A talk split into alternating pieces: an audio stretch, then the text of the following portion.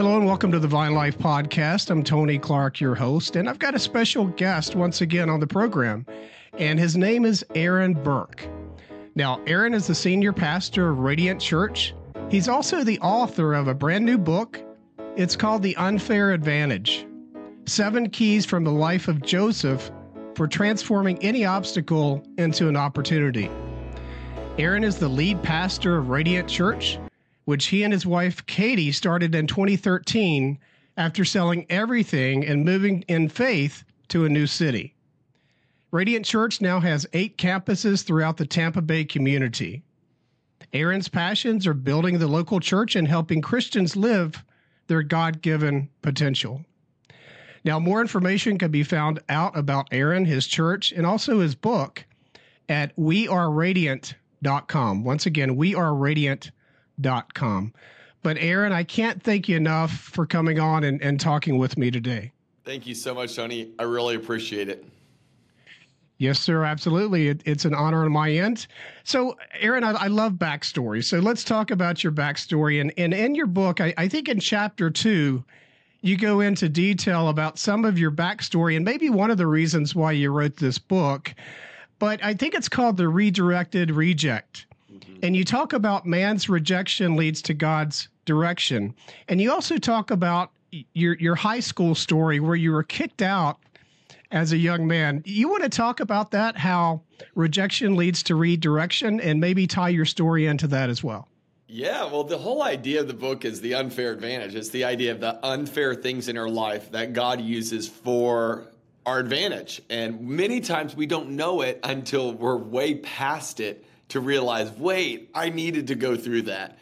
And with my life, I realized this, um, and I had this moment where I, I recognized it, but I wasn't until about twenty until I recognized what I had went through when I was seventeen, uh, sixteen, seventeen years old was actually necessary. What happened is I got real, I mean, I got saved, called into ministry at sixteen years old. My life got radically transformed by God.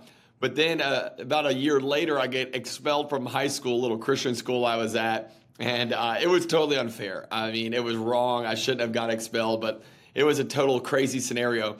But I ended up going to the junior college for my senior year instead of being there right at that uh, at that small school.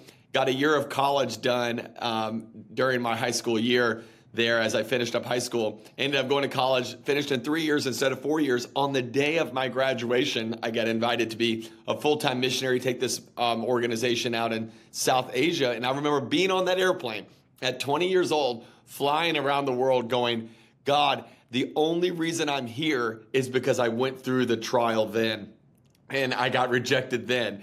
And it brought me to this whole idea, man, it was unfair, but it's for my advantage. And we see it through all of our lives. We live life forward, but we really understand it backwards, don't we? Like when we look back and you go, it had to happen. And we see it in all of our lives, but we see it in the life of Joseph. And that's why I wrote the book, the seven uh, areas where there's unfair things that you go through that are actually obstacles that'll turn into opportunities if you handle them well. Yeah, and and and that that instance of rejection leading to redirection, and and you you had maybe a glimpse, it looks like, when you were on the plane, that if if this would not have happened, this would right. this would not have happened. Um, did it take years to fully understand that better, or or did you come to a conclusion just like that and understand it, or did time have to pass? It always takes time, doesn't it? Because everything with God takes longer than we want it to take, but it's going to be better than you can imagine. And so I want to encourage some people right now. You're in the middle of this season and you're going, when is it going to change? When am I going to see the fruit of what I've been uh, believing for? Sometimes it just takes a long time. And we see it with Joseph's life in the scriptures, and he's kind of the main character of of the whole book where I'm talking about. And Joseph, this is obviously the Joseph of the Old Testament. And his story is he gets a dream from God. It's thirteen years, thirteen years of pain, thirteen years of being rejected, overlooked, underpaid, forgotten.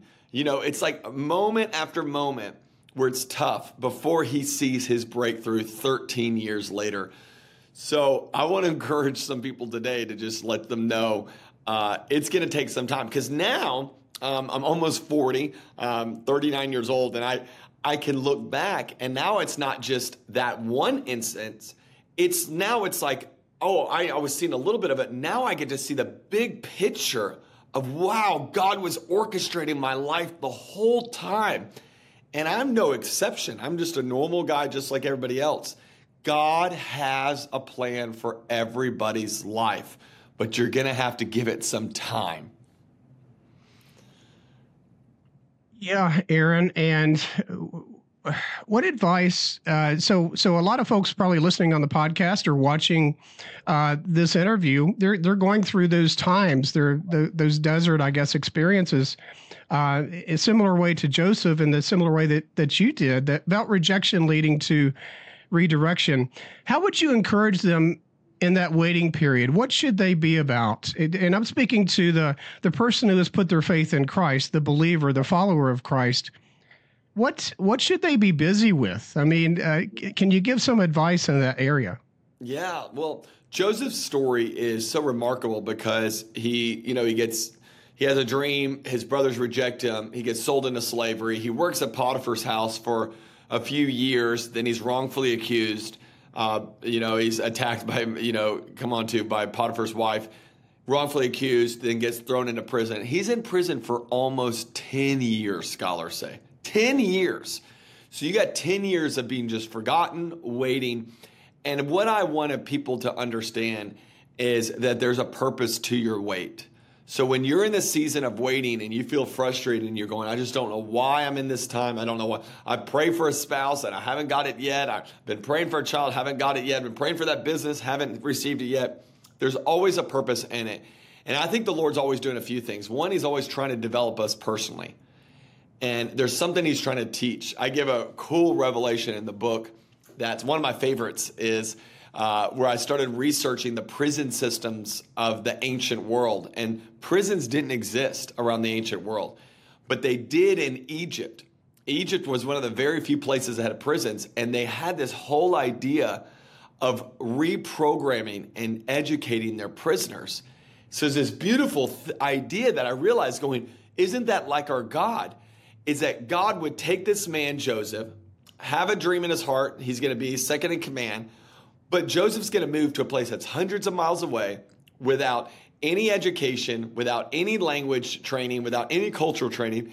And what would he do? He'd put him in prison, the place that the Egyptians would send their teachers to educate people. So God sent Joseph to school for ten years. And I think it's a beautiful picture. While you're waiting, God's teaching you something. The question is, what is God teaching me in this season? So I've been rejected. I haven't got the job, haven't had the breakthrough. Great leaders, great Christians ask that question. Okay, what is God teaching me in this season? So he's always trying to teach me something. I think he's also always trying to connect me with someone. And because God builds his kingdom through relationships. And so it was in the prison that Joseph got the, the the connection with the cupbearer and the the the baker and the prison, which eventually led him to his his breakthrough. And I have found in the toughest seasons of my life, that's usually where God connects me relationally with someone that'll bring me breakthrough. So what are you doing during a waiting season? You're letting God work in you, and you're letting God connect you relationally. And then my last one is simply this, is what are you doing during that season? You're learning to trust God. So you're learning as a Christian going, okay, I release control. We didn't just release control when we got saved. We have to release control every single day. I'm not in charge. You're in charge. I'm not going to be in control. You are. So I'm always doing those three things. I'm going, I'm personally getting developed. I'm getting connected with other people during this season because God builds his, his kingdom relationally. And then I'm just learning to trust God. And I think Joseph did all three of those during his prison. So he's rejected, gets into prison. And through that, as he does all three of those, the Lord promotes him.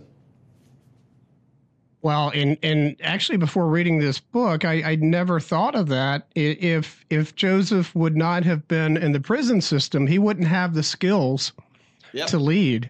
And I, I'd never really thought about that. So that's that's really an insight into those passages that I, I did not see before. Yeah. yeah. And you talk about, I think it's chapter five, Aaron, about the oppressed opportunist, opportunist, if I can pronounce it, but purpose in the prison. And I think maybe in this chapter, you give uh, one or two examples of some famous writers, mm-hmm. of, of some famous books that a lot of Christians know about. You want to talk about that and, and their waiting.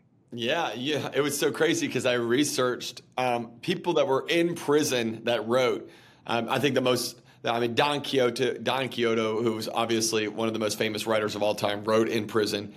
Uh, the the one that was shocking to me was uh, Pilgrim's Progress by John Bunyan was written while John Bunyan was in prison. And I thought about that, and it's a beautiful picture of Joseph's life, but it's a it's a challenge for all of us. How are you making the most of your dark seasons, of your tough seasons? So, you know, you're a young, you're a young person that wants to preach and you go, I want to preach. I want to preach. Are you studying right now? Are you developing right now? You're a young entrepreneur and you want to build a business, but you don't got it yet. Okay. Are you saving? Are you learning the, the grid? Are you listening to a good podcast? You've got to, you got to understand no season is wasted with God. And I always say that waiting seasons are not wasted seasons. They're actually some of our greatest working seasons. If we'll invest in them. Because there's something God wants to do in you during that tough season. So I looked at those those authors and I go, they put into practice what I'm trying to teach in this passage, this idea that while you're in prison, there's purpose to it. And I hope that encourages some people to like, hey, you know, I mean, this book, I, I wrote I wrote the book during COVID. You know, talk about a, a, a, a shutdown season for the world. And it's like, how do you deal with seasons where you just feel like, I'm not in the limelight, I'm not in the spotlight, I'm not experiencing my dream yet, but I'm going to be faithful behind the scenes. And the God that sees what's done behind the scenes will reward you in front of everybody. Wow. Wow. It, and one of the things I appreciate this book, Aaron, about this book, uh, I think it's chapter three. You talk about the wageless worker, and a lot of these principles and precepts can be applied to anyone, regardless you have faith or you don't have faith. You talk about work ethic and what you've learned in your life about work ethic, and also the attitude, maybe that I, I'm out here and I'm in a dead-end job. And I don't want to go to work every day. It, it's kind of, it's nothing but a paycheck. But you you list some steps, I think, in this chapter to give um, a, a strategy, a plan. Even if it's a job that you can't stand, you can really stand out. Regardless of who you are, these precepts and principles apply. You want to talk a little bit about that? Yeah.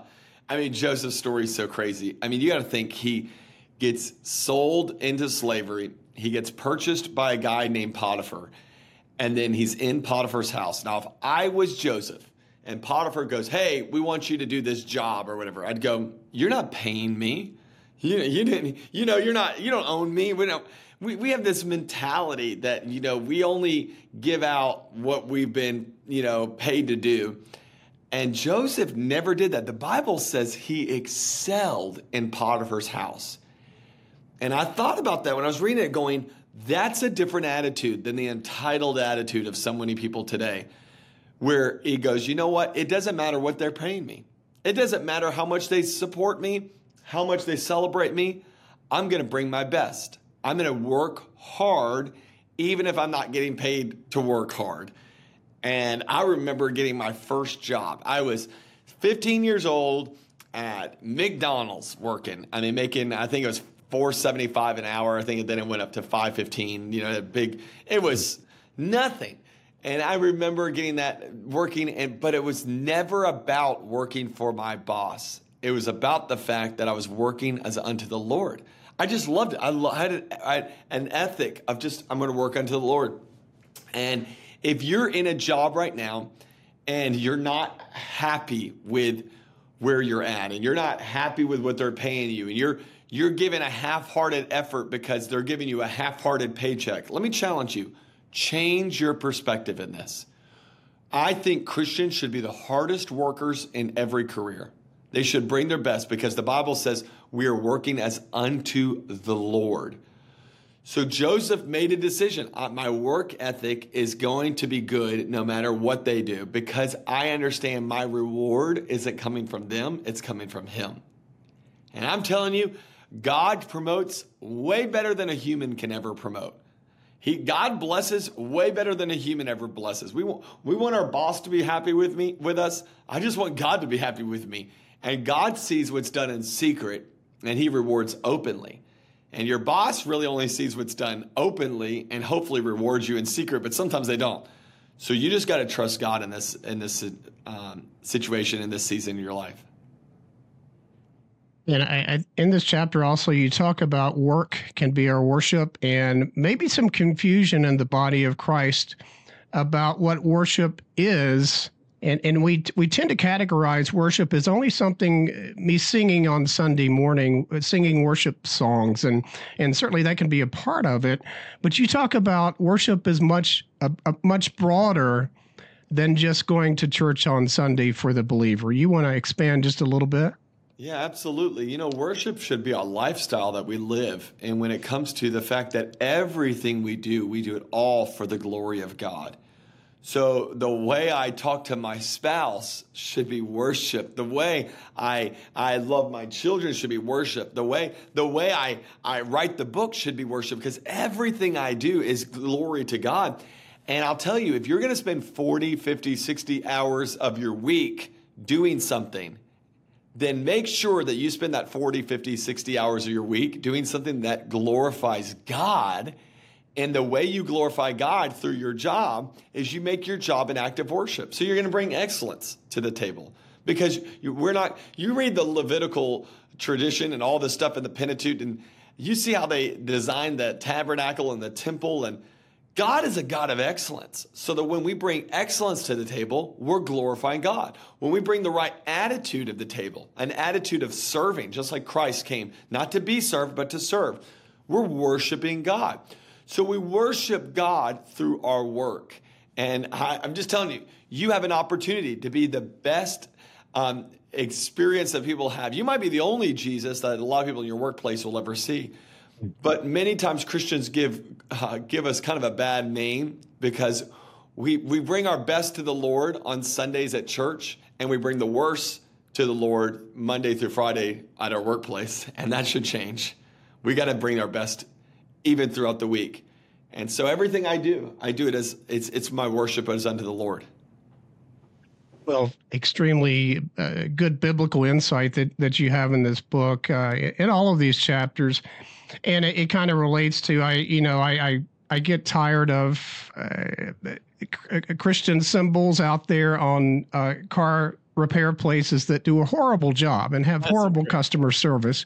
Yep. And I, I drive by these places. I, I know the I know the service that they give, and I'm thinking, this is embarrassing. If you're going to represent Christ, if you're going to have a Christian symbol out there, then you should be excellent at what you do. Absolutely. Or if you're a musician, if you're whatever field that you find yourself in, you know, you sh- you should be, we should, all, we should, as believers, we should strive to be the best. So I think that you really cover that in that chapter. Yeah. I, I think if we could learn that in our life, we would be a better witness, because many times we have amazing words to speak to people. We have the right truth, but we don't have the right lifestyle. And if we can line up our lifestyle with truth, we become a lot more believable to people, and they'll want what we have. Yeah, and and you're right, Aaron. And there's a there's another chapter. It was hard to read this chapter. I think it's chapter four. It talks about the seduced saint. Mm. And you're speaking specifically to the body of Christ here. And, and you talk about a Hebrew word that's found in the Proverbs. And I, I, I'm going to try to pronounce this correctly, but I think it's akarit. Yeah. And it's it's that which comes after, or the final end. And and and you talk about a life of integrity as your greatest advantage. And list an example of, uh, I'm not going to mention names, but a, a famous theologian who fell morally.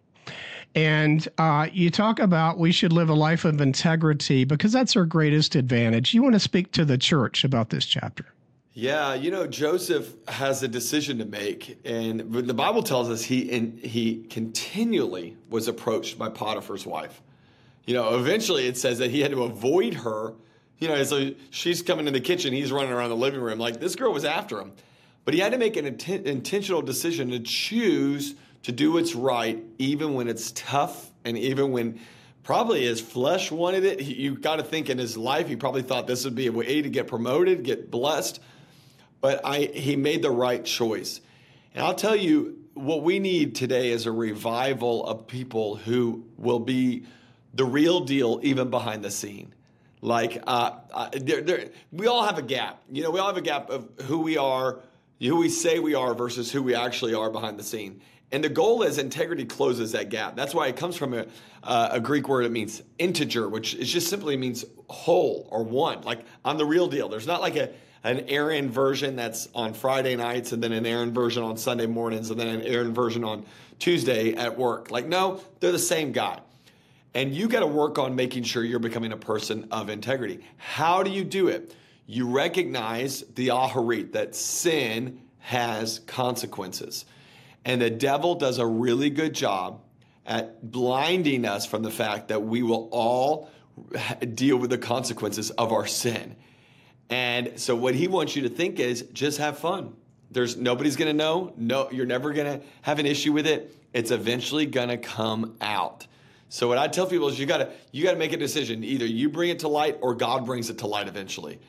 Um, so I just want to challenge you, like, be the real deal. If you're struggling, get help. If you need some accountability around you, get some friends and some brothers. And that that's why these podcasts, these connections, that get people around you who can genuinely help you in this season, because I'm telling you, we need each other to be the real deal. Let me tell you one insight I had of this. I was thinking, and I was going, what kept Joseph from sinning in that moment? You know, what was it that made him make this decision? And I thought about it. I go, I wonder if it's in his mind, he thought, I remember Uncle Esau. I remember Uncle Esau. Uncle Esau was um, was his uncle. That was his dad was Jacob, and Jacob and Esau were twins. You know, they came out of the womb fighting. And Esau had the birthright, had the inheritance. But Esau went out and went hunting one day and was, you know, out in the in the heat, and he was so famished, he came back in, and Jacob had a bowl of stew there, and Esau said, I'll give you anything for it. And Jacob's like, well, then give me your birthright. Give me your inheritance. What a dumb trade. That, that's the stupidest trade of all time right there. And yet I bet it went down through the family history. Do you remember how dumb Esau was? He gave up so much for so little. And that's what sin does. Sin wants you to give up so much. Give up your marriage. Give up your legacy. Give up your joy. Give up your connection with God. Give up that intimacy that you have with the Holy Spirit for just so little, a little bit of satisfaction at the moment.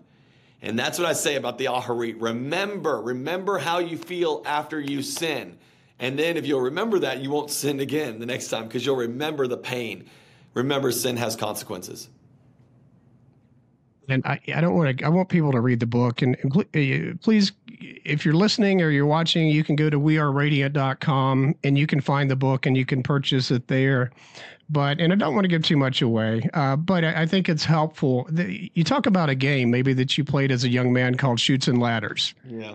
And I think you related it to some of these examples. You want to talk about that? Yeah. Chutes and Ladders. It's got one to a hundred, you know, on a board, and And you kind of roll the dice and you decide how many you go on. And, and there's ladders. We've all loved the ladders. You know, the ladders are you're on one level and you get promoted to the next level. And ladders to me is the grace of God, isn't it? It's the favor of God.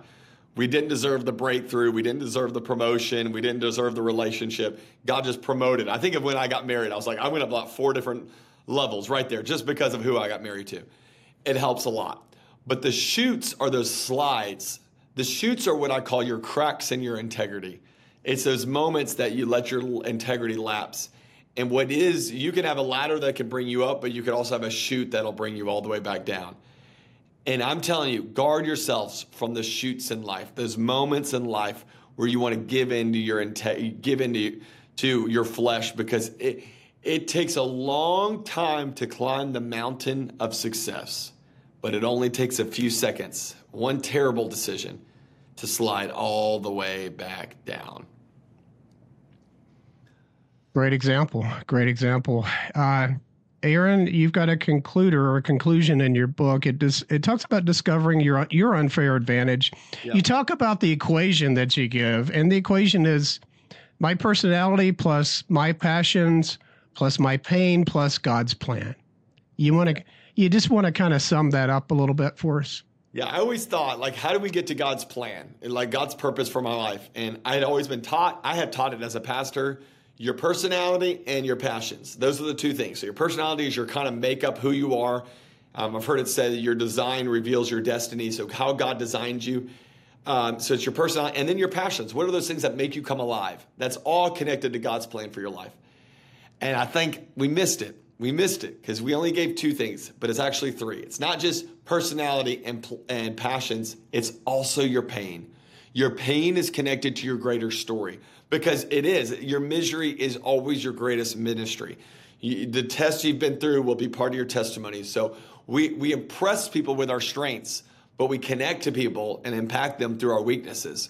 So insert your pain into your purpose. When you think about, why do I exist? Look at what you've been through, and that's the reason why you exist, because you're supposed to help other people who have been through the same thing. So you get a lot more details at the uh, on the book. I'm in the book.